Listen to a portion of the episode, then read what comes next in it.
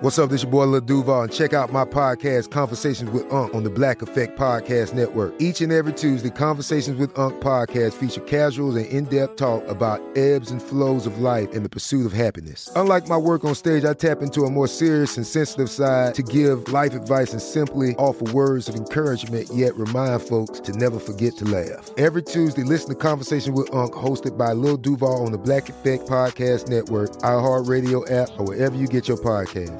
Presented by A T and T. Connecting changes everything.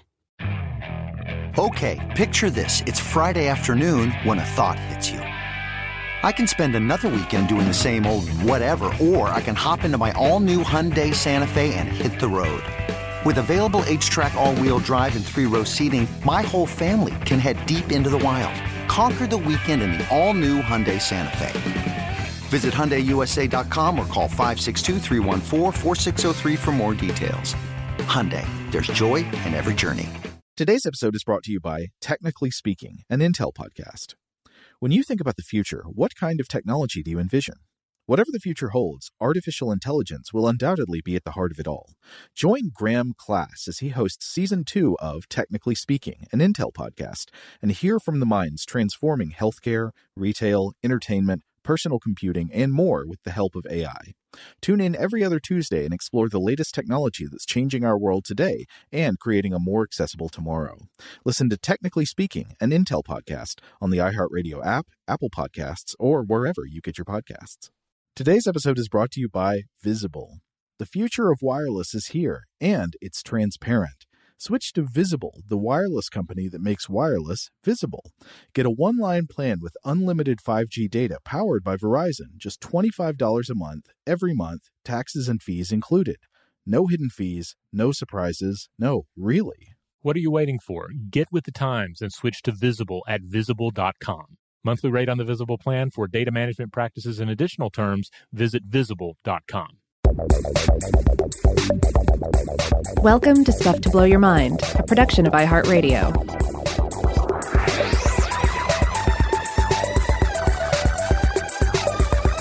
Hey, welcome to Stuff to Blow Your Mind. My name is Robert Lamb. And I'm Joe McCormick, and Robert, I am ready to lather up. That's right. Uh, in this episode, we are going to be exploring an invention. Uh, we're getting into a little techno history here, but we are going to be considering soap. Uh, soap has been on everyone's mind a bit more these days, I think.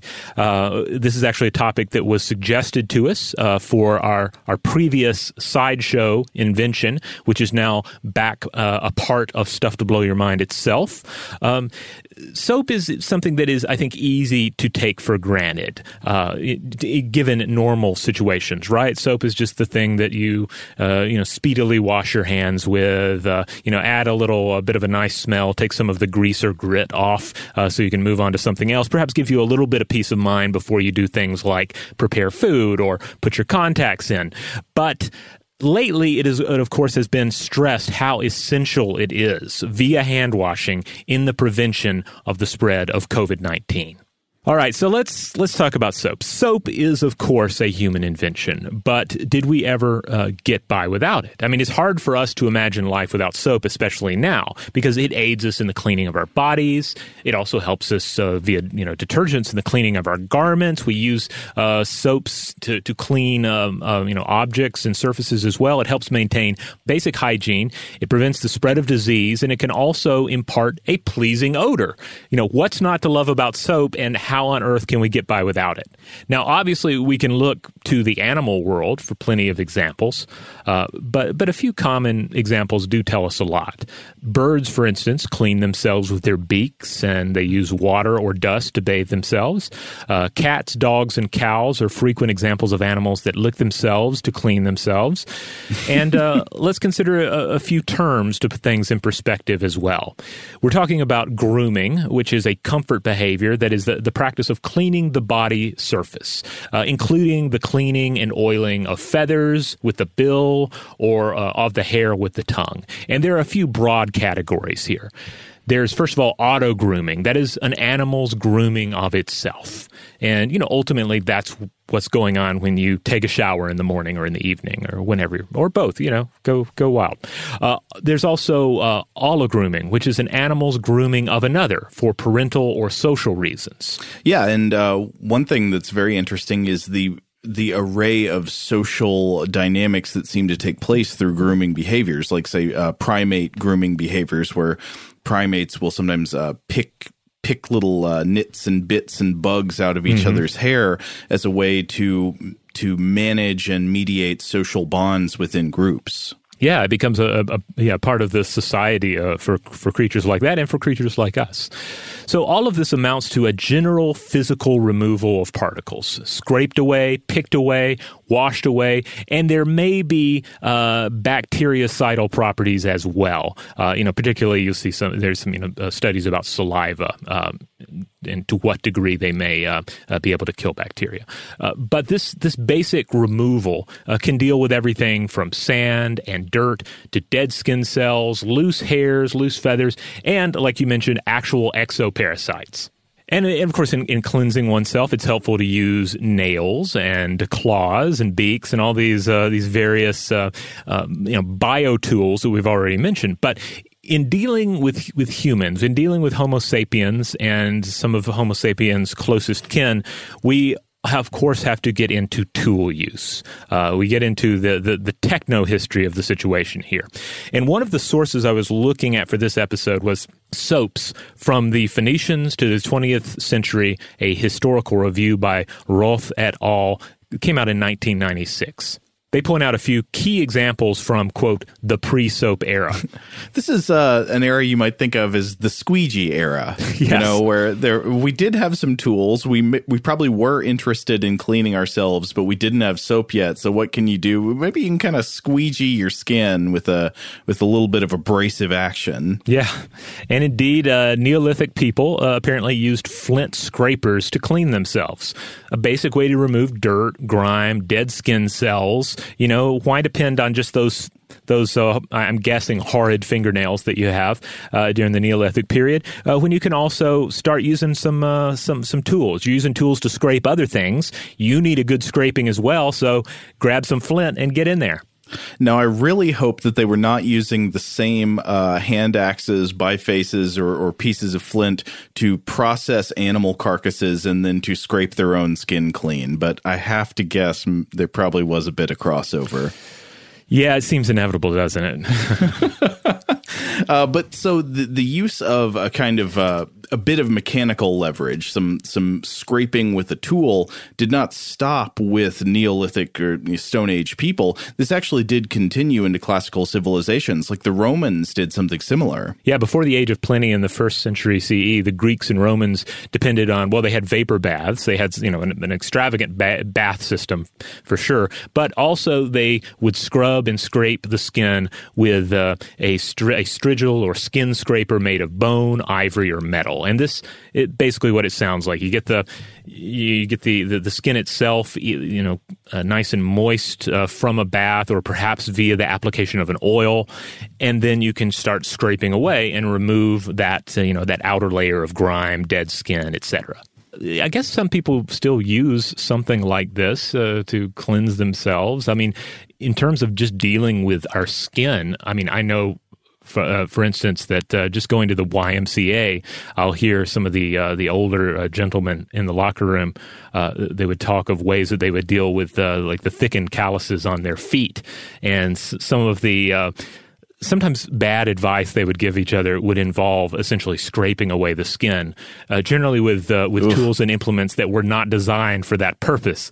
Uh, Wait, it sounds like you've got a specific tool in mind. Are they like using a, a food processor blade or what? Um, well, one was definitely, there was a guy that was telling me what you need to do is you need to get yourself um, a safety razor and then remove some of the safety features. And then you can just, you can, uh, you know, scrape away some skin, uh, which sounds like a bad idea. And I do not recommend anyone do that. Another person said, what you need to do is you need to get one of these. And he held up um, Uh, oh well, what's the what do you call these? Uh, it's the it's for the, the the grading of, say, ginger uh, for culinary purposes. Uh, a microplane? Like, yes, a microplane. Uh, so he held up oh, a microplane, God. and no. uh, he says you can get one of these at Bed Bath and Beyond. It works great. Uh, again, I would not recommend using that on your body. I would recommend getting uh, a, um, a a sanding or scrubbing implement that is designed for use on the skin and use on the feet. What you do is you get a stick blender, and oh man! Uh, but that's not to say that that uh, other folks weren't engaging in the use of essentially chemical approaches to uh, the cleaning of the skin. The ancient Egyptians made use of soda to clean their skin, uh, as well as to treat diseases of the skin. Okay, so soda is interesting here because that suggests we're, we're getting a little bit closer to soap-like territories. Uh, this will make more sense when we explain soap in a bit, but but soda, of course, is an alkali. It's a it's a base, and in certain combinations, in the presence of fats and water, this can actually have a lathering soap-like effect. Yeah. So so this is a nice ancient example. Uh, we'll get into some more in a bit. But, uh, oh, and then the, another example that Roth et al. point, uh, point out, fifth century B C E, during this time period, Herodotus wrote of the priest physicians of the Temple of Amun at uh, Karnak in Egypt during the reign of um, Ramesses. This would have been uh, uh, eleven thirteen through ten eighty-five B C E. And Herodotus stated that they would, quote, bathe in cold water twice a day and twice a night and cleansed their mouths with natron. Now, natron mm. was a mixture of sodium bicarbonate and sodium carbonate. That's what you call mummy mouth. yeah. Uh, one of my favorite books on the, the history of hygiene uh, is a book titled Clean by Virginia Smith. And in that, uh, she points out that uh, that natron was dissolved in water to clean the body, to clean clothes, furniture, and sometimes it could be ignited with incense as well. Priests would chew it and drink it as a, as a cleansing as well. So it wasn't just used in the creation of mummies. It was like, in a way, this kind of uh, this kind of posh, high status chemical for for all you know the, all your hygiene needs. In a way, mm-hmm. it can be like you've got to have that mummy mouth. Yeah. Uh, now, I think one of the, the, the facts that we're we're getting into here, with especially with the with the natron example, is that we're dealing with medicine. We're dealing with medicinal uses, and that's one of the amazing things is when you start looking at some of the early history of what we think of as soap, you're often dealing more specifically with with uh, medical practices and uh, sort of the magic of early medicine, as opposed to just sort of the, like, we don't think about soap as medicine. We don't think about hygiene as medicine. But it is. I mean, it is preventative medicine, uh, uh, you know, you know, quite literally. Yeah, totally. Now, uh, other uh, B C E treatments included uh, using olive oil on the skin. I mentioned that already as something that, you know, might apply before scraping. Uh, clay and plant ashes as well. During the biblical period, we see a form of soap made from plant derivatives, uh, generally from salty regions where the plants gathered potash and soda. And the Bible actually mentions uh, the washing materials bor, borit, and uh, shillig. Uh, Akkadian, Syrian, and Arabic languages all include words, specific words for soap-producing plants, plants that would be, you know, would definitely become important later on, uh, if not then, in the creation of these uh, soap-like elements. And plant ash and clay were also widely used in uh, the cultures of India, Peru, Chile, and Angola. Well, maybe this is a good place to stop and explain how soap actually works, but should we take a break first? We should. We'll be right back. Shout out to Astapro for sponsoring this episode and providing us with free samples. Rob, as the uh, the local host with allergies here, they sent you some of their nasal spray to treat your allergies. What was your experience like? Yeah, that's right. I always wrestle with the pollen a bit when it rolls in during the spring, so they sent me the little uh, nasal spray. I tried out the product, and yeah, it sure did help me get on top of my symptoms for the day. And it's so fast-acting, uh, it was already kicking in before I left the house. Astapro is a first-of-its-kind nasal allergy spray. It's the fastest twenty-four hour over-the-counter allergy spray. It starts working in thirty minutes, while other allergy sprays take hours. Astapro is the first and only twenty-four hour steroid-free allergy spray. Astapro delivers full prescription-strength indoor and outdoor allergy relief from nasal congestion, runny and itchy nose, and sneezing. Get fast-acting nasal allergy symptom relief with Astapro. Go to astapro allergy dot com for a discount so you can get Astapro and go today. A S T E P R O allergy dot com. Astapro and go. Use as directed for relief of nasal congestion, runny nose, sneezing, and itchy nose due to allergies. Today's episode is brought to you by eBay. eBay Motors is here for the ride. Remember when you first saw the potential? And then, through some elbow grease, fresh installs, and a whole lot of love, you transformed one hundred thousand miles and a body full of rust into a drive that's all your own. Look to your left. Look to your right. It's official. No one's got a ride like this. There's nothing else that sounds like, feels like, or looks like the set of wheels in your garage. With over one hundred twenty-two million parts, you can make sure your number one ride or die stays running smoothly, so there's no limit to how far you can take it. Brake kits, turbochargers, engines, exhaust kits, roof racks, L E D headlights, bumpers, whatever your baby needs, eBay Motors has it. And with eBay Guaranteed Fit, it's guaranteed to fit your ride the first time, every time, or your money back. Plus, at these prices, well, you're burning rubber, not cash. Keep your ride or die alive at ebay motors dot com. Eligible items only. Exclusions apply. Today's episode is brought to you by Technically Speaking, an Intel podcast. When you think about the future, what kind of technology do you envision? Whatever the future holds, artificial intelligence will undoubtedly be at the heart of it all. Join Graham Class as he hosts Season two of Technically Speaking, an Intel podcast from Ruby Studio in partnership with Intel. Explore the future of technology that's rapidly evolving our world today with the help of A I.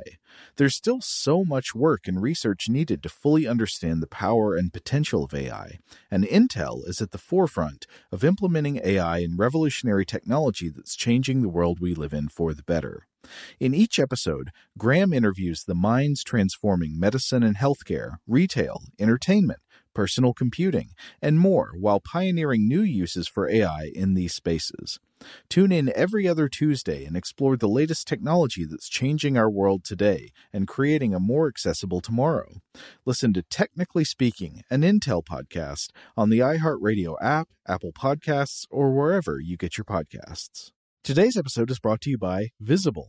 If you haven't heard of Visible, now you have. They're the wireless carrier that's making wireless visible. It's in the name.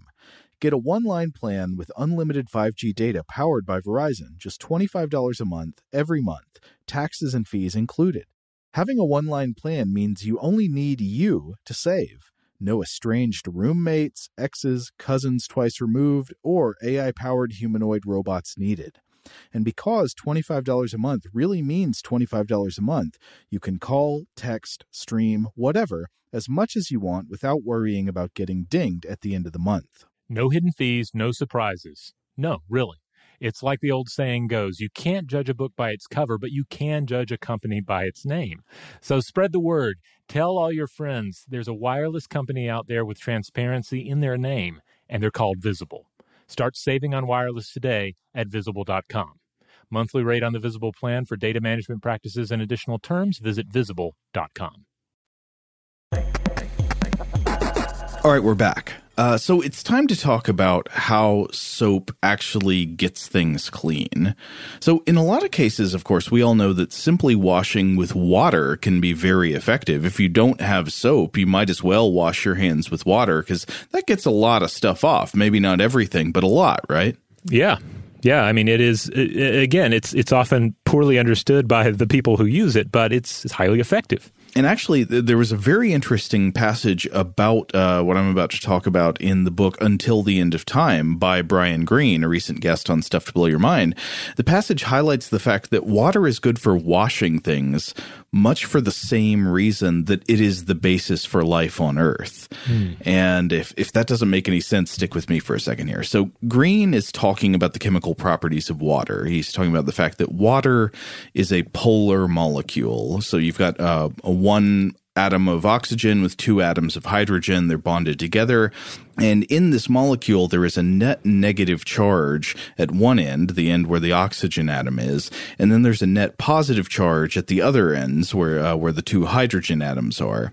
And this difference in electrical charge across the length of the water molecule is essential to its function in the world of biochemistry. It's what makes water the molecule of life in a universe of death. And so th- this distribution of electrical charge across the length of the molecule means that water can dissolve almost anything, not anything, but almost anything. The oxygen end will bind to almost anything that has even a slight positive charge, and the hydrogen tips at the other end will bind to almost anything that has even a slight negative charge. And Green writes that, quote, in tandem, the two ends of a water molecule act like charged claws that pull apart almost anything that's submerged for a sufficient time. Ah, so if you were, if you're like a hardcore soaker when it comes to uh, cleaning the dishes, uh, this is this is uh, this is uh, um, uh, ammunition for your defense against the scrubbers. Oh, of course, yeah. I mean, just sitting something in water, yeah, it, it will tend to just pull things out. And it's funny because water is. is the the fluid of life. We we think of it as not something that's, uh, you know, that rips everything apart at the, at the yeah. molecular level. We think of it as this, you know, this this cleansing, healing kind of liquid, which of course it is to us. We need it to live. But chemically what it does and the reason why it's so useful to our bodies is that it has this power to dissolve. And so in dissolving things, uh, Green gives the example of table salt, a very, very common example. Uh, table salt is known chemically as sodium chloride. Sodium chloride is a molecule that's made from one atom of sodium and one atom of chlorine. And when you drop crystals of table salt into water, the water molecules immediately start ripping them apart and dissolving them. So the oxygen in the H two O snags the positively charged sodium ions, and the hydrogen tips of the H two O molecule grab the negatively charged chlorine. ions. Uh, but it's not just table salt. Water works this way for a huge number of chemicals and substances, and it's the reason water is good for washing things. Substances previously stuck to the outside of your skin or to the uh, outside of a dish or a pan are grabbed and dissolved by the water and carried away when the water runs off of you or off of the dish onto the ground, downstream in a river, or down the drain. And here's where things get really interesting. Uh, here I, I just want to quote directly from Brian Greene's book, Until the End of Time. Quote, well beyond its utility in personal hygiene, water's capacity to grab hold of and ingest substances is indispensable to life. Cell interiors are miniature chemistry labs whose workings require the rapid movement of a vast collection of ingredients, nutrients in, waste out, commingling of chemicals to synthesize substances required for cellular function, and so on. Water makes this possible. Water, constituting some seventy percent of a cell's mass, is life's ferrying fluid. Nobel laureate Albert Szent-Györgyi summarized it eloquently, quote, water is life's matter and matrix, mother and medium. There is no life without water. Life could leave the ocean when it learned to grow a skin, a bag in which to take the water with it. We are still living in water, having the water now inside. Oh, wow. That's beautiful. Yeah. Sloshy water bag creatures that we are. It's true. We're bladders of life waddling around in the desert above. Yeah. Uh, uh, but so th- this is amazing. It's basically the same reason that water is good for washing your hands and the reason that astrobiologists are looking for signs of water on Mars. But while water is an amazing solvent and good for washing all kinds of stuff off your hands, there are some cases where its hygiene powers fall short. You, of course, know about this if you've ever tried to use water alone to wash an oily, greasy substance off your hands mm-hmm. or off of a dish in the kitchen. So so you've got a frying pan that's covered in, you know, residue of butter or something, and you try to run tap water over it to wash it off. Does it work? Of course not, right? Like the water will maybe dislodge little bits of the butter residue, but mostly the oil on the surface of the pan will continue to stick and the water will kind of rush over top it, or at best it will sort of push waves of the oil around through force. Now, I do use that as an example because I know everybody has done it, but uh, if you remember from our Fatbergs episode, please do not wash oil and grease down the drain. lest you begin to make a soap dragon down in the sewers below us. Uh, but oh, oh, here's another example I'm sure everybody will be able to, to identify with. Robert, have you ever put lotion on your hands, like a sort of oil-based or kind of greasy lotion, and then you need to wash your hands? You go and wash your hands with just water without using soap. What, what happens there? Oh, you just uh, you get with these, these slippery hands. It's like uh, now it's like lotion plus one. Right. Exactly. The lotion does not get washed off. You have to use soap in order to get lotion grease off of your hands. And your hands will stay greasy no matter how much water you run over them, right? Yeah, like, yeah, I mean, obviously there's, you know, a certain amount of physical removal is possible. Generally what yeah. I do is like I, I wash it off my hands real quick and then I realize, oh, I had lotion on. And now I kind of have to use like a hand towel to to physically remove some of the lotion uh, water mixture. Right. Uh, so water by itself fails at washing away lipids. Lipids are a class of substances including oils, fats, waxes, and steroids. And this is because simply oil and water do not mix easily, which is in turn due to the chemical properties of the two substances. So we were talking about how water is a polar molecule. It's got different electric charges at each end. And because of these different electric charges at each end of the water molecule, water links up with itself very easily through a series of connections called hydrogen bonds. So you can kind of think of the analogy of Legos, right? The top of one block just very easily snaps onto the bottom of the next. Now, oils, on the other hand, are made up of nonpolar molecules, so they do not easily break through these bonds and link up with water molecules to form new compounds or dissolve into the water. Uh, so you say, say you take a jar and you put some oil and some water in the jar together, and then you shake it up really hard. If if you shake the jar like that, droplets of oil will be dispersed by force throughout the water.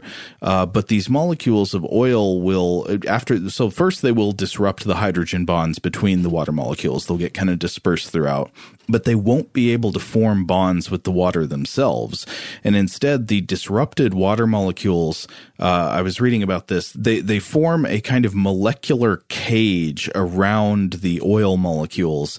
Uh, and this cage is this kind of almost crystalline type structure known as a clathrate. And this cage actually represents a temporary decrease in the entropy of the water. So by forming these orderly structures around these droplets of oil suspended in the water, you are decreasing em- entropy. And we know that the universe does not tolerate decreases in entropy forever. The universe always wants to increase the entropy again. So gradually, the mixed mass of water and oil manages to increase its entropy by spontaneously bumping around and rearranging until the oil molecules join up with one another into a solid mass and separate from the water to float on its surface. Uh, and of course, the reason that oil floats on top of water when it's separated is that oil is less dense than water. Uh, but for hygiene purposes, I guess all you have to remember is the short version that oil doesn't naturally dissolve in water like m- so many other substances do. And this is why water alone is not very good at dissolving and washing away oil or fat-based substances. And this, of course, is where soap comes in. Here's where we all know from experience you can't get the wa- you can't get the lotion off your hands or the grease off your hands with water alone. But if you use some soap, it comes right off. Uh, another example that comes to mind here is, is of course, with our hair, uh, I think. If you've ever experimented with just rigorously shampooing versus going no poo, as they say it, uh, as, as they call it, um, that you can definitely observe this in action. Uh, yeah, so you I feel the oils in your hair. Yeah, yeah like, like I will generally go no shampoo for um, for like a few weeks at a time. And I will, my, my hair doesn't, it varies from person to person, you know, depending on, you know, your particular hair and uh, your particular um, oil and how it builds up. But with my own hair, like a little bit of oil will build up and my hair will, will look tolerable and, um, you know, I won't have to do much with it. But then eventually I'll come a point where I start feeling a little oily and therefore I bust out the shampoo. And when I do, all the oil is gone, and now and then I just look like um, like a troll doll, you know. Because now there's no oil in my hair at all, and it's just this poofy uh, uh, blonde mess. But I bring this up as just an example of, uh, you know, this is a way to observe that water, even a lengthy shower, a lengthy blast of of hot, steamy water is not going to get that oil out of your hair, um, uh, even if it's just day after day, twice a day even, uh, not until you add that magical soap. Right. Yeah. The, the, the oil just does not come away in the water. So soap is made by, uh, classically it's made by combining a fatty acid such as an oil or an animal fat, you know, you can use like a uh, animal tallow or something, uh, with an alkali such as you would naturally find, say, in the ashes from a wood fire or today in a strong synthesized base like a lye. Uh, so at the molecular level, soap is a pin-shaped molecule that plays well with both water and lipids. Its tail is hydrophobic, meaning it doesn't like water. It avoids water molecules and it forms a bond with fats and oils. Meanwhile, its head is hydrophilic, meaning it likes water, it bonds with water easily, and it becomes suspended in a solution of water and gets washed away when the water is rinsed off. Now, often what happens after a good lathering is that soap molecules will form a kind of bubble structure called a micelle around an oily contaminant, with their hydrophobic tails pointing inward and, and, and snagging onto the trapped particle, and their hydrophilic heads pointing outward and being carried around by the water. So you can imagine each soap molecule as a kind of uh, a combination grasping claw at one end and parachute on the other end. One end grabs hold of the contaminant, and the other end catches the fluid current and is easily carried away. But I should add that uh, the hygienic properties of soap don't end there, just at, at the ability to uh, latch onto these lipid molecules and carry them away in the flow of water. Uh, in addition to making it easy to wash lipid-based dirt off of surfaces like your hands, soap is also directly lethal to many kinds of germs, including many kinds of viruses and bacteria. A lot of viruses and bacteria, including the novel coronavirus responsible for covid nineteen, they're protected by an outer layer that can be disrupted by soap. The fat-loving ends of soap molecules kind of jam themselves into the lipid bilayer on the outside of the virus. I've seen it uh, compared by some experts to like little chemical crowbars just stabbing into the lipid outer membrane of the uh, of the virus and breaking that outer membrane up. And essentially what this does is it disembowels the virus, so its guts spill out all over the place, and then they get washed away harmlessly in micelles whenever you rinse your hands. So as an added benefit, the soap not only makes it much easier to get these uh, these sticky little germs off of your hands, it also just kills lots of germs. Not every germ is is killed by soap, but lots are, including the coronavirus. Yeah, I think it was maybe it was the Roth uh, article that I referred to earlier. The authors pointed out that, you know, we have this this this uh, you know this safe, mundane, this tame feeling about our soap. Soap is gentle, um, but for most uh, most organisms that we're dealing with, soap is a destroyer. It is just a a a brutal uh, and destructive weapon. Well, yeah, you don't want to have your, your lipids dissolved. And hey, you know what? You can actually start to feel a bit of this yourself. Uh, if you say if you have washed your hands too much, if you've been like cooking all day or something and you're repeatedly having to wash your hands over and over when you go in between tasks, you mm-hmm. may start to notice uh, with, with really frequent hand washing that the cumulative effects of soap on your skin do become abrasive, right? Yeah, yeah. If you've, say, helped your husband kill a king or something to that effect and you're washing your hands a lot, yeah, you'll notice that, uh, oh, this is starting to, to irritate uh, the outer layer of my body. Uh, I mean, I think a lot of what's going on there is that is that uh, natural lipids in your skin, oils that are a, a healthy part of what your skin normally does to protect itself, are removed also when you wash your hands like that. Uh, and if you just keep removing all that stuff, it can kind of dry your skin out and irritate it. Uh, but I do want to say one more thing uh, about hand washing with soap, which is that I, I looked into this, uh, the question of time, because we've all been told a bunch of times now, you know, you need to wash your hands with soap uh, for at least twenty seconds, mm-hmm. right? And maybe a lot of people think, ah, no way you actually need to do it for twenty whole seconds, right? I mean, you just told me that that soap uh, soap can be lethal to to lots of germs. So basically, if you get soap all over your hands, you're good, right? You just get the soap on there and then you rinse it off and then you should be fine. That is, that is not the case. It really does appear that time is a factor in allowing soap to do its work. Uh, I was looking at a couple of studies that seem to be in agreement that longer really is better. And the difference between twenty seconds of soapy washing and five seconds of soapy washing is pretty huge. Uh, I love how, especially early on, to really get this message across, uh, there were all these different versions of, hey, you can remember how long twenty seconds is by singing this song or this chorus from this song. Oh my God, so many articles like this. Yeah. Which it's like, is it that hard to know how long twenty seconds is? I, don't I know. That was my, my, my initial thought was like, I don't really need to sing the happy birthday song to know how long twenty seconds is. I can just count to twenty. But then I realized, well, no, this is, this is as much about getting the message out and making the message more fun uh, as anything. And if it helps in that regard, then yeah, let's let's keep uh, reminding everybody which songs match up with twenty seconds. I, I like the way of doing it is like expressing it in terms of the units of Ronnie Cox's monologue at the end of Total Recall. How many Ronnie Cox monologues do you need to do? Home in time for cornflakes. Is it a twenty-second monologue? Or No, no, no. I, I don't know it, actually. But I, I should time it out, and then you can know, like, okay, I need to do it one and a half times, or I just I need to go two-thirds of the way through. I haven't done the math myself, oh. but some some enterprising listener get on that. I bet Connery's uh, monologue from Highlander two is about twenty seconds. Uh, oh, okay. Most people live a full measure of life, but most people just watch it slowly drip away. But if you can summon it all up at one time in one place, you can accomplish something glorious. What was that? Maybe was that twelve, fifteen? Yeah, I better do it twice just to be on the safe side. All right, on that note, uh, let's take another break. But when we come back, we will dive back into the history of soap and feel around in the darkness of history for its inventor. Today's episode is brought to you by eBay. eBay Motors is here for the ride. Remember when you first saw the potential? And then, through some elbow grease, fresh installs, and a whole lot of love, you transformed one hundred thousand miles and a body full of rust into a drive that's all your own. Look to your left. Look to your right. It's official. No one's got a ride like this. There's nothing else that sounds like, feels like, or looks like the set of wheels in your garage. With over one hundred twenty-two million parts, you can make sure your number one ride or die stays running smoothly, so there's no limit to how far you can take it.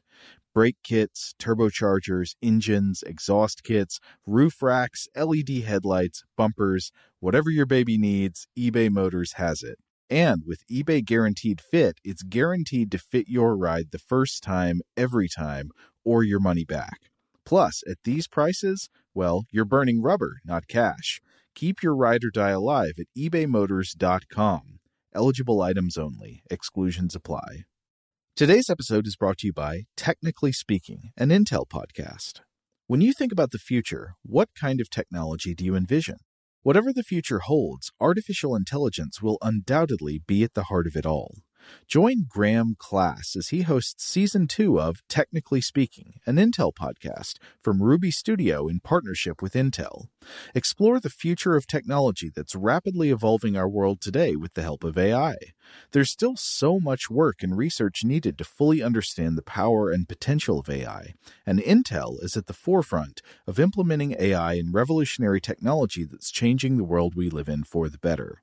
In each episode, Graham interviews the minds transforming medicine and healthcare, retail, entertainment, personal computing, and more while pioneering new uses for A I in these spaces. Tune in every other Tuesday and explore the latest technology that's changing our world today and creating a more accessible tomorrow. Listen to Technically Speaking, an Intel podcast on the iHeartRadio app, Apple Podcasts, or wherever you get your podcasts. Today's episode is brought to you by Visible. If you haven't heard of Visible, now you have. They're the wireless carrier that's making wireless visible. It's in the name. Get a one-line plan with unlimited five G data powered by Verizon, just twenty-five dollars a month, every month, taxes and fees included. Having a one-line plan means you only need you to save. No estranged roommates, exes, cousins twice removed, or A I-powered humanoid robots needed. And because twenty-five dollars a month really means twenty-five dollars a month, you can call, text, stream, whatever, as much as you want without worrying about getting dinged at the end of the month. No hidden fees, no surprises. No, really. It's like the old saying goes, you can't judge a book by its cover, but you can judge a company by its name. So spread the word. Tell all your friends there's a wireless company out there with transparency in their name, and they're called Visible. Start saving on wireless today at visible dot com. Monthly rate on the Visible plan for data management practices and additional terms, visit visible dot com. The wait is almost over. Get ready for the twenty twenty-four N F L season as the full schedule is announced. Bring it on. Every rivalry, every rematch, every rookie debut, every game revealed. The twenty twenty-four N F L schedule release, presented by Verizon, coming in May. Live on N F L Network, E S P N two, and streaming on N F L Plus. Terms and conditions apply to N F L Plus. Visit nfl.com slash schedule release to learn more. All right, we're back. All right, so we're trying to discuss now the question of who invented soap, and this is not going to be one of those cases where it was Jonathan Soap or Elizabeth Soap uh, working in their, their home laboratory. Uh, we don't know the actual inventor of soap, but we have some very interesting clues at a more sort of civilizational or cultural level about w- when soap entered the, the history of humanity. Yes. Now, I love that you've brought up the idea, like the, the handy and, and just too good to be true idea of William Soap having invented soap or Edith Soap having invented soap, because the first example I want to talk about here is kind of a version of that. It is. It does not seem to be a true account of the history of soap. It is. It is too. It is too perfect, uh, and uh, but it's a story, origin story that is often repeated on, say, websites about soap. Like if there's a soap mm. company and they have an about page, they if might want Google to throw this soap on. Facts. Yeah, you might run across this one, and that is that soap originates uh, on the mountain of Sapo. Okay, tell me about Mount Sapo. Okay, that's that's Sapo, S A P O. You know, it sounds like soap. We're already basically there. It's the same letters rearranged. So the story here, and again, you may have heard it, is that soap making began three thousand years ago on Mount Sapo near Rome. The idea is that animal sacrifices were made to the gods there, and streams of melted fat and ashes dribbled and dripped from the altar. And this mixture made its way down into the uh, to the clay ground beneath. And here, washerwomen learned that the resulting substance, animal fat, ash, and some clay, it resulted in uh, something that could be used in the cleaning of garments. Uh, this sounds like... It's sort of like one of those like evolution explanation narratives that people sometimes come up with that's not based on any evidence at all, but it's just like, you know, one time there was a monkey and it and, you know, it needed mm-hmm. a rock to do this. And so this is what happened. And stories like this are fun to come up with because you can try to imagine what's plausible, though I think we can interrogate the plausibility of this one uh, based on things we actually know about Roman sacrifices and stuff. Uh, but but you can try to come up with a, a story about what's plausible, even if you don't have direct evidence for it. But coming up with a plausible story, as we know, does not mean that you've discovered where something actually came from. And in this case, we pretty much know this story is wrong. Right. Yeah. Despite the fact that it's handy and it's it's clean, uh, basically a, a slice of false uh, uh, etymology here. But I guess the basically, yeah, when you start looking at the details of it, yes, this is the sort of thing that could have happened. Yeah, this story, as we've related it, sounds plausible, but first of all, there's no mention of it in classical mythology, and it's also been pointed out that the manner of animal sacrifice that was practiced by the Romans would not have created vast amounts of soap, um, and I believe a lot of this had to do with just like how much of the meat was actually, like how much of the the, the animal was actually burnt, and how much of it was uh, sort of taken apart for other uses. Right. So the chemical reasoning here would be that you've got animal sacrifices, animal bodies being burned, and there's a lot of fat on them, and the fat is just rendering out as the animal is being burned, and it's pouring off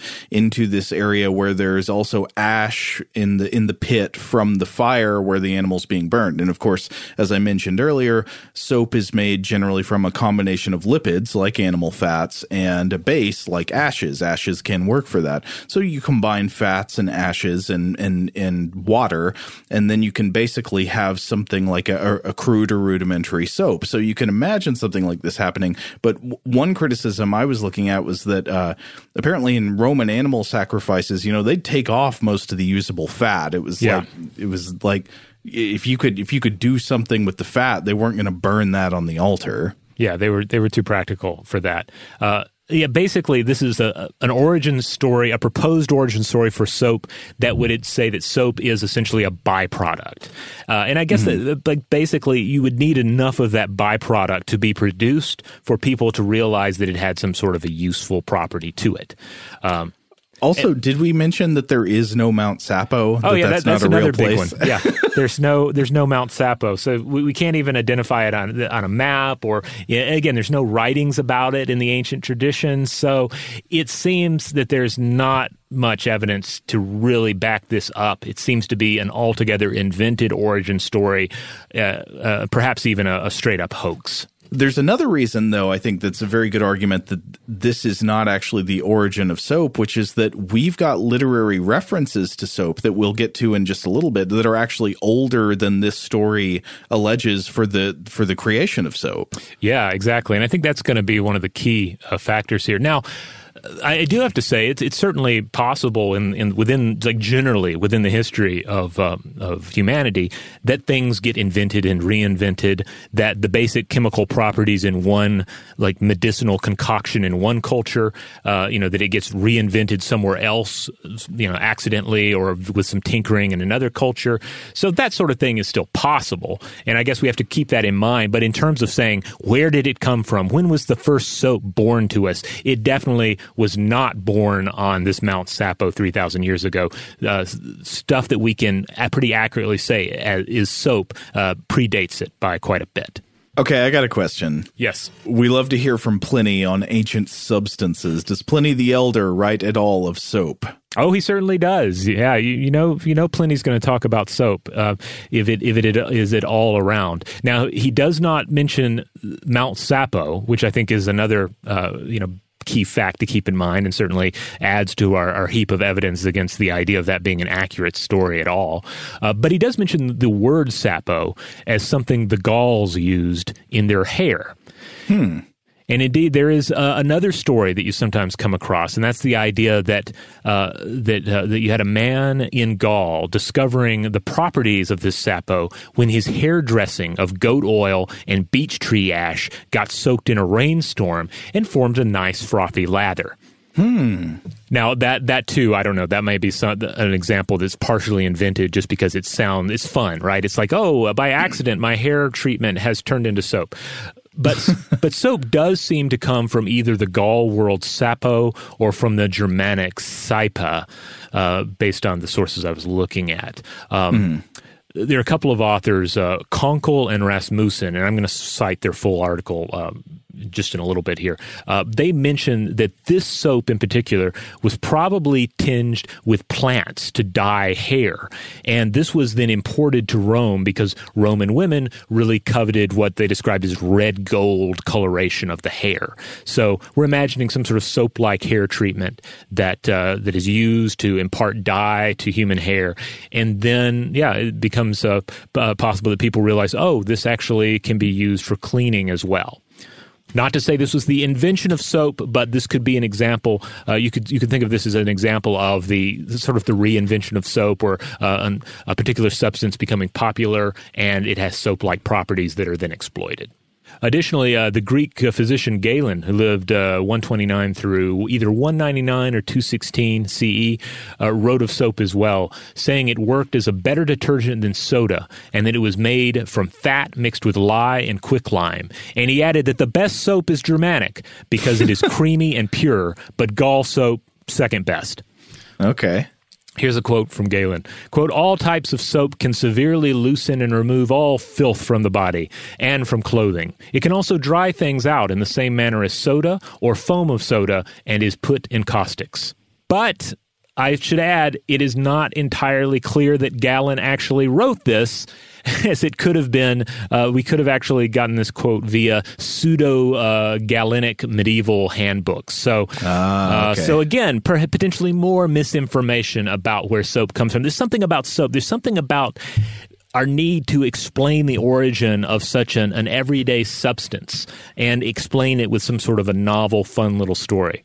Yeah, I wonder what's uh, what is held in common by the types of inventions where, you know, there are tons of inventions that we just don't know where they came from. And some of these get all these like uh, these these false origin stories and others don't. What what are the ones that get the false origin stories have in common? Are they just the ones that maybe children are most likely to wonder about and ask about?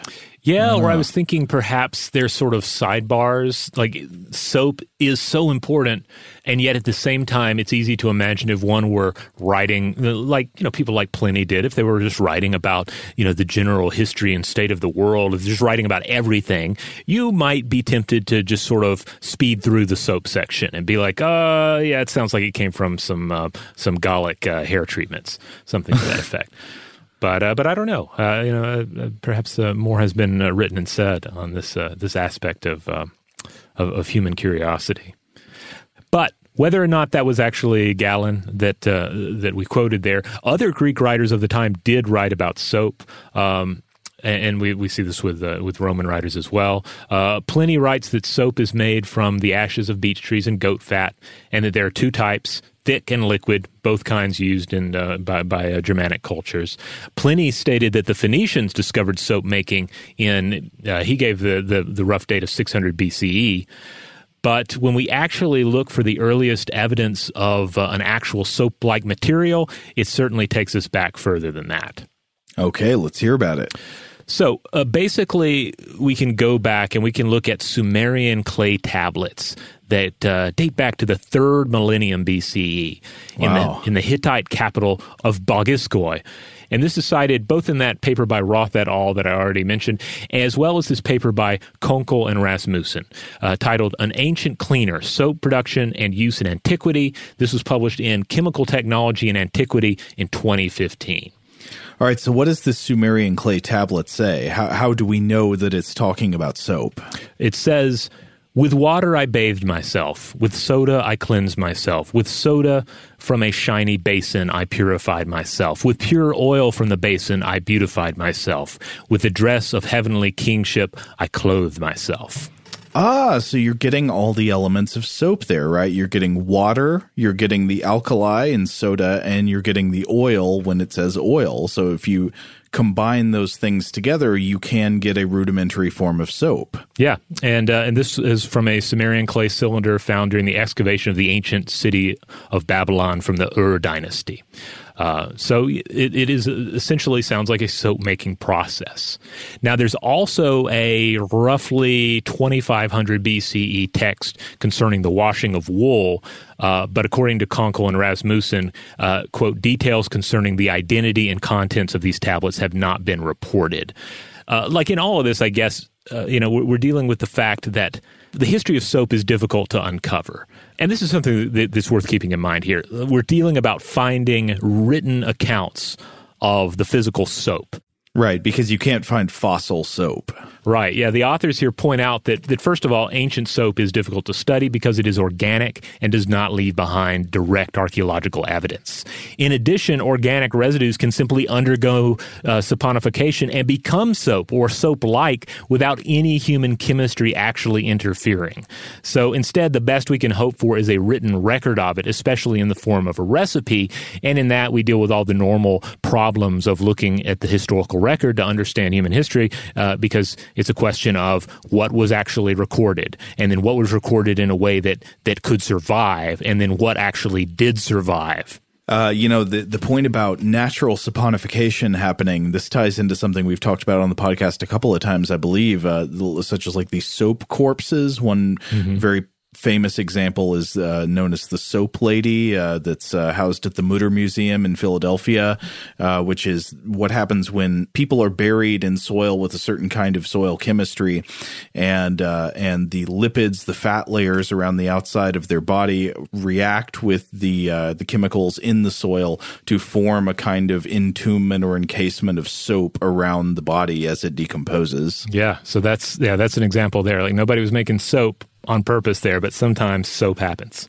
Uh, likewise, nobody's nobody's trying to make soap in the sewers with... Uh, That's right, with, with the soap dragons, yeah. Yeah. Uh, because, yeah, you could imagine if potentially someone looking back and they were like, well, they created this enormous, the aliens come and they're like, they created this enormous system underground. And its sole purpose seemed to be the, the construction of massive pieces of soap. I mean, I guess that stuff isn't technically soap. I mean, it's, it has soap-like qualities. Yeah. But it, it, yeah. Uh, or I don't know. Is it technically soap? I don't know. Actually, remember the answer to that question. It it, it is soap-like in some ways, at least. Mm-hmm. Now, Konkol and Rasmussen, uh, they they uh, they do point to this this third dynasty of Ur, that's a twenty-two hundred B C account, as being, uh, quote, a detailed economic account of cloth manufacture, and this is what includes a recipe for an impure liquid soap made from oil and potash, and this is what is generally and currently considered to be the oldest verified record of soap making.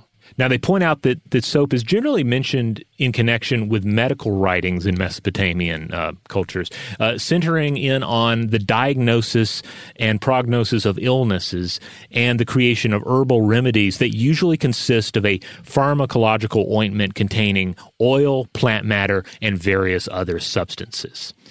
So they also point to a Sumerian uh, pharmacological tablet from twenty-two hundred B C from Nippur uh, that is seemingly the oldest medical record of soap, but it's also kind of deconstructed soap uh, because the uh, quote-unquote ailing organ is washed with a special solution, then rubbed with oil, and then covered with plant ash. So it's kind of like, yeah, wait, deconstructed wait, soap. Wait, wait, wait. What's the ailing organ? Yeah, I was I was wondering about that too. It brought some rather um, specific ideas to mind. Uh, apparently there's some uncertainty there, but the authors later in the article speculate that we're talking about hands and feet, so uh, mm. organ used very loosely here. Uh, it still makes me wonder. I mean, like, I know in some ancient uh, documents, like in some books of the Hebrew Bible, I believe scholars speculate that references to the feet are often euphemistic references to the genitals. Yeah, well, and ultimately, hey, the genitals need washing too, and genitals also suffer uh, ailments, both of the skin uh, and other varieties. So, I mean, it's, you know, we might snicker at the idea of, um, you know, old genitals, ailing genitals being washed with a, a you know, a medical, semi-magical solution in ancient uh, Sumeria. But, I mean, that's part of it, you know, in the same way that we often think of uh, intestinal disruptions, you know, and, um, you know, diarrhea and the like. There's there's kind of a, a humor to those those ailments, at least when we're not suffering them ourselves or when they're not too severe. But you look at, say, uh, you know, Ayurvedic medicine, you look at any medical, uh, you know, old medical practice, and there's a lot of attention given to digestive problems. Uh, I mean, that's just that's part of being human, and that's part of our quest to to treat the ailments of humanity. Mm-hmm. Speaking of diarrhea, while soap is uh, is great for washing the outside of your body, do not ingest it. Oh, yeah. Um, we, we, we were reminding my son of this several months ago, maybe half a year ago now. And at the same time, he was, as he is now, super into Harry Potter. So he's into potion making. So when we mm-hmm. told him about this, he took this potion bottle that he plays with with the, with the bat in the bathtub, and he filled it like mostly with soap. And then he labeled it the diarrhea potion.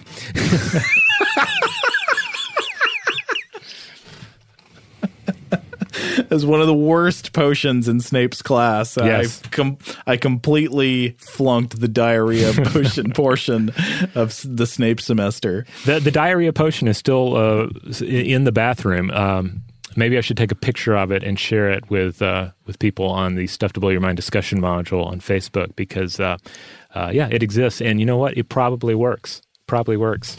I believe in magic. All right, so back to Konkol and Rasmussen here. Uh, they, they point to a few other examples. They, the, the paper is, is really good. It's worth looking at. Uh, you know, looking at, say, some, there's, a, for instance, a seventh century text of a private Akkadian citizen uh, that's describing using uh, tamarisk, date palm, pine cone, and some uh, an unidentified plant that is referred to as uh, masticol. The quote in question: "May the tamarisk, uh, whereof the tops grow high, cleanse me. May the date palm, which faces every wind, free me. May the masticol plant, which fills the earth, clean me. May the pine cone, which is full of seed corns, free me. I carry a container with an aqueous solution of masticol plant to the gods of the heavens. As I would bring forth to you for purification, so will you cleanse me." So another kind of magical, uh, um, uh, you know, intonation of the of the the, the, the substance that has been prepared. Okay, uh, so w- what do the authors though make of the significance of this? Like, is why would this be a soap here? Okay, so they say, "quote The description of cleansing agents is quite interesting in that it contains ingredients that form the two components of soap: the tamarisk, a genus of uh, a group of saline and alkaline soil-tolerant flowering shrubs native to Eurasia and Africa, could be a potential source of alkali, along with the masticol plant. Tamarisk is also mentioned in the Epic of Gilgamesh." Uh, when the goddess Ninsun, Gilgamesh's mother, bathes ceremoniously in a bath of tamarisk and soapwort. The date palm, which contains a number of fatty acids in both the seed and the flesh of the fruit, could provide the second component needed to produce soap. So again, we're mm. in the zone of possible soap here. Again, the chemistry of soap is certainly possible before uh, that uh, date we gave earlier in the third millennium B C E. It's just a matter of finding hard evidence for it, hard records of it that we can we can definitely definitely point to.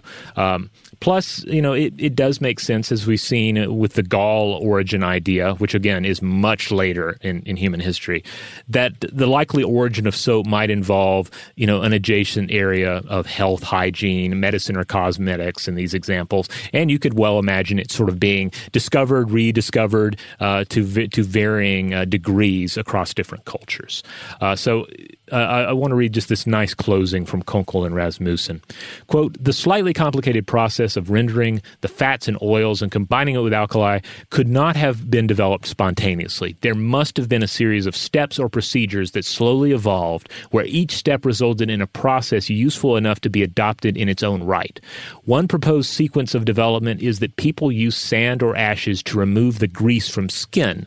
If they rinsed the ashes off with water, the water and their skin would become slippery, which was because of the dissolved alkali salts. This water would clean better because the dissolved alkali reacts with the grease, converting it into soap. The more grease that was, dis- was dissolved in the solution, the better it cleans because more soap is formed. At some point, the ashes were discarded and the solution from leached ashes or concentrated alkali salts were used. That's a very plausible route of development to me, that maybe first you just had the, the oil as the contaminant itself, and then if you used ashes in the washing, it would naturally combined with the oils that you were trying to get off to make mm-hmm. the soap. Uh, and then, of course, that would wash off much more easily because it bonds with the water you're using to rinse. So, yeah, I can definitely see something like that. Maybe that like ashes from a fire pit are kind of the stepping stone. Yeah. So, uh, so yeah, I, I, this is interesting to really sort of, you know, peer back through history. And again, you don't have that wonderful aha moment where uh, where you suddenly have something accidentally produced. Instead, it's it's something that develops out of these um, these hygienic practices and rituals. You know, one of the funny things that I was just thinking about is that throughout history, you would have had all of these uh, soap-making industries that were making use of rendered animal fats. Mm-hmm. And I would guess that a lot of the animal fats they were using were probably not the ones that were like – still freshest and best for, I don't know, culinary uses or yeah. other uh, types of uses. So I can imagine that the process of making soap throughout history might often have been rather nasty and stinky work, even yeah. though what you're making is ultimately the thing that, that gets the that gets the rich butts clean. yeah, soap making does, even knowing, you know, a little bit more about what goes into the into the sausages, it does have this air of um, of sort of chemical nobility to it, right? Uh, today, especially when you're dealing with with uh, with, with with craftspeople, right? And the yeah, creation artisanal of soaps, artisanal soaps, bespoke soaps, uh, and uh-huh. so forth. Uh, but yeah, w- which it, I made with rancid goat fat. Rancid goat fat is not used in the marketing enough. Uh, you know, I, I always think back to those uh, Irish Spring commercials from when I was a kid, where it's like, you know, the, the manly Irish soap that is uh, so that appears to just spring forth from the earth. Uh, uh, it's like uh, some weird manna that flows out of the, uh, you know, the, the mountains uh, uh, in Ireland or something. You know, soap's another thing. We've talked before about uh, weird, like products that get gendered marketing and products that don't. Oh, um, yeah. And like, of course, soap is one of those that's so interesting. Like, you know, there's feminine soap and there's masculine soap, and like, why? I don't know. Yeah, I mean, I mean, obviously, some soaps are, are more I guess, um, you know, are more durable than others or more or harsher.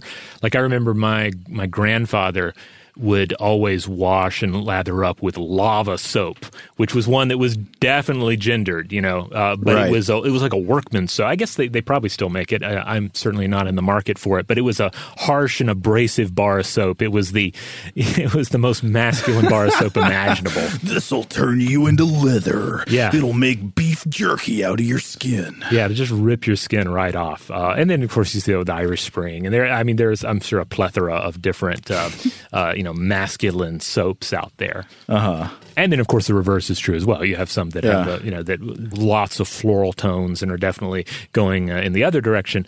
Uh, I don't know. I'm more of the uh, the, the gender-neutral soap uh, category. I like something, uh, you know, nice uh, and politely in between. So, uh, of course, it doesn't matter whether you use masculine soap or feminine soap or gender-neutral soap. Uh, it's very important that whatever kind of soap you use, you wash your hands. And th- that's one of the reasons we wanted to do this episode today. Uh, Robert, you discovered there's actually a global hand-washing day. I didn't know about that. Yeah, this, this was news to me. October fifteenth is Global Hand-Washing Day, and uh, it was established by the Global Hand-Washing Partnership in two thousand eight. Uh, quote, the observance aims to increase awareness and knowledge of the benefits of hand washing with soap. I have been going, uh, uh, you know, certainly since its inception, I have not noticed uh, this holiday. I have a feeling this October fifteenth, uh, we might uh, give it a little more attention. Yeah. And, and certainly, uh, I, I do want to stress, if it's masculine soap, gender-neutral soap, uh, you know, feminine soap, whatever, kids soap, grown-up soap, use something you like. If it, if if, it, if a certain branding or or fragrance or whatever uh, makes you like it more or makes your, your child like it more, go for it. Uh, that's my take on it. Uh, But uh, but yeah, the Global Hand Washing Day is coming up, and uh, I was looking into it, and I found some wonderful stats via the C D C uh, about just the the benefits of hand washing, specifically the benefits of hand washing education within a given community. They point out that it can, first of all, reduce the number of people who get sick with diarrhea by about twenty-three to forty percent.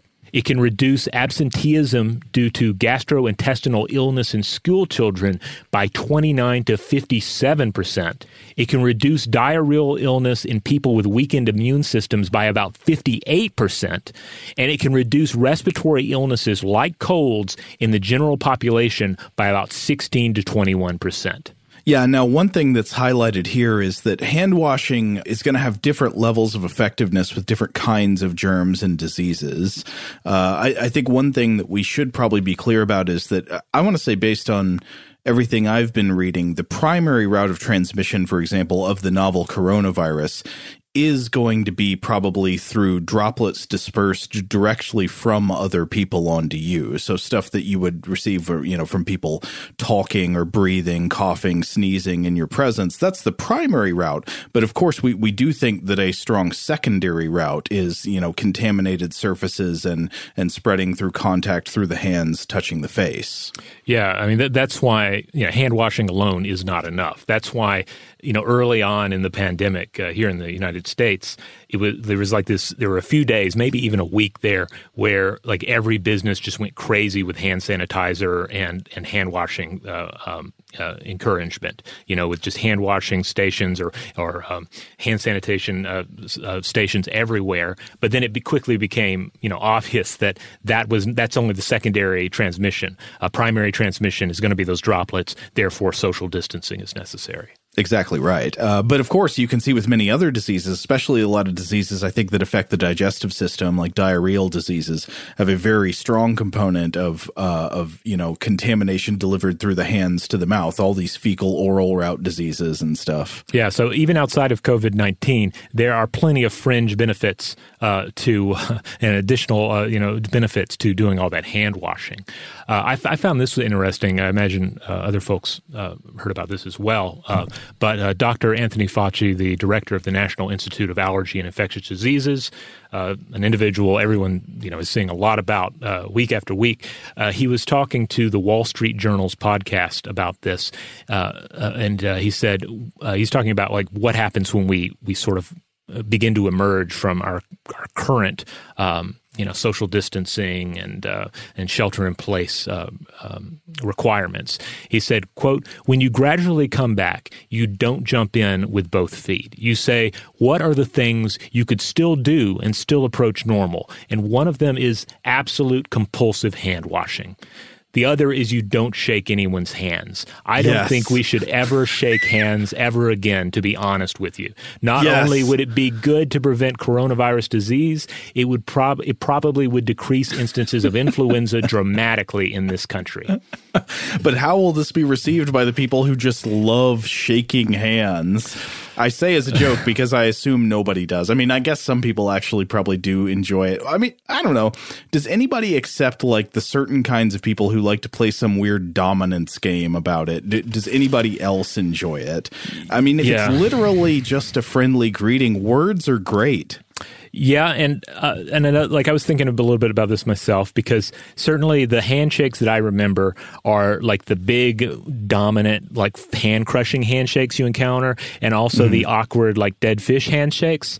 Yeah, uh, and and even like a normal handshake is, at least for me, kind of awkward. But I I think part of it is like you think about yeah when do you hand shake hands and when do you not? We tend not to shake hands with our closest friends and coworkers, et cetera. It's like new people, uh, and that's part of why, I mean, that, that flows right into to, uh, Doctor Fauci's advice here.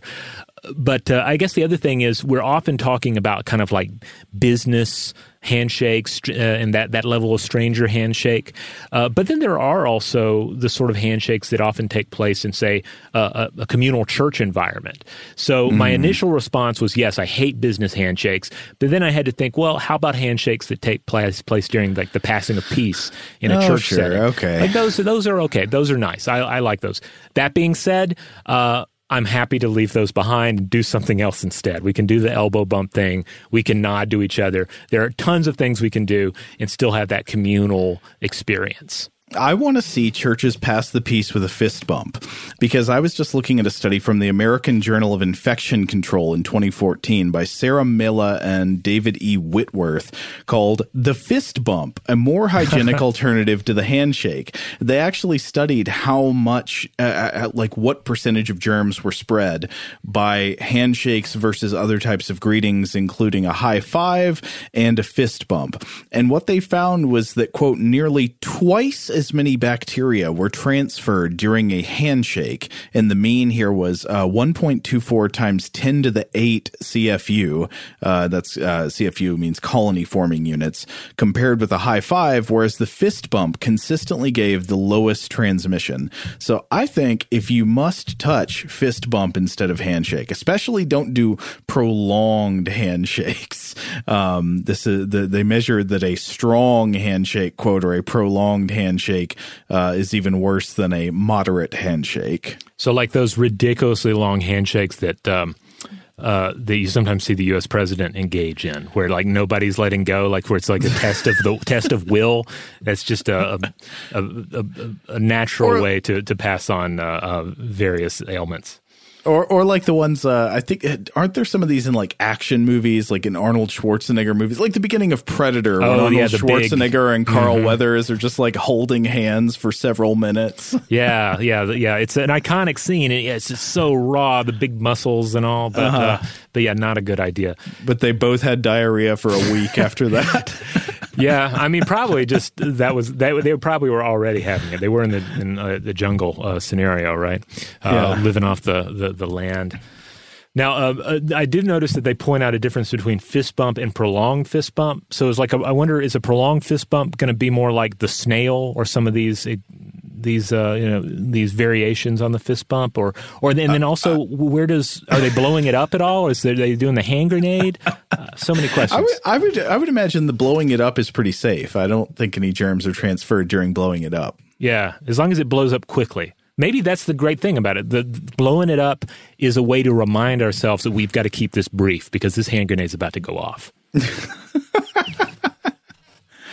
Well, I, I will say, uh, my personal prejudice against handshaking aside, uh, if you're going to be shaking hands, make sure you wash your hands a lot. Wash your hands before, wash your hands after. Yeah. And and use soap.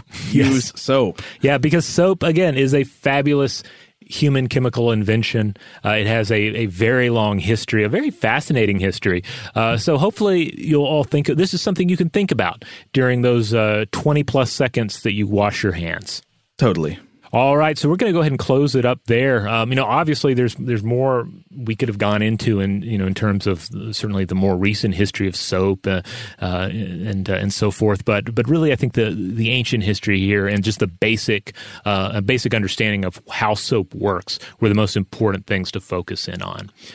In the meantime, if you want to check out other episodes of Stuff to Blow Your Mind, head on over to uh, stuff to blow your mind dot com. That will lead you over to the iHeart listing for this show. But you can also find Stuff to Blow Your Mind wherever you get your podcasts. Wherever that happens to be, just make sure you rate, review, and subscribe. Uh, at least for the immediate future, we're planning to continue doing invention-themed episodes on a periodic basis. So I don't think that's going to be, no, it's not going to be weekly, but, uh, you know, it's, I think it's going to at least be monthly. That's my, my gut. There's no real, uh, you know, firm uh, schedule in place on that. But we love covering inventions. We love covering human techno history. So we will continue to do so.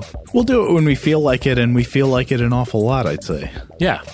Anyway, huge thanks to our excellent audio producer, Seth Nicholas Johnson. If you would like to get in touch with us with feedback on this episode or any other, to suggest a topic for the future, or just to say hello, you can email us at contact at stuff to blow your mind dot com.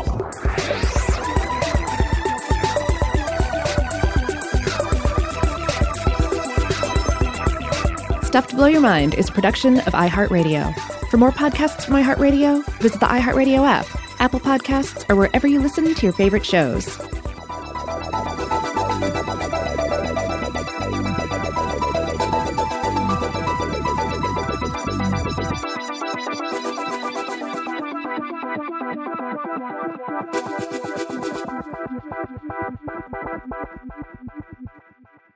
Today's episode is brought to you by Visible. The future of wireless is here, and it's transparent.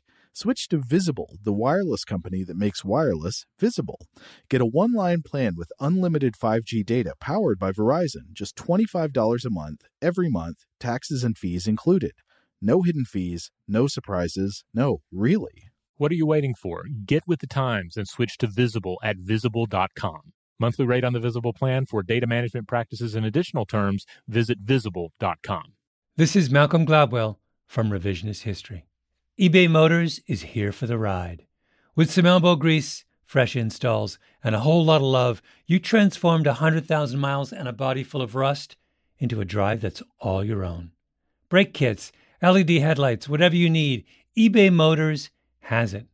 And with eBay Guaranteed Fit, it's guaranteed to fit your ride the first time, every time, or your money back. Plus, at these prices, you're burning rubber, not cash.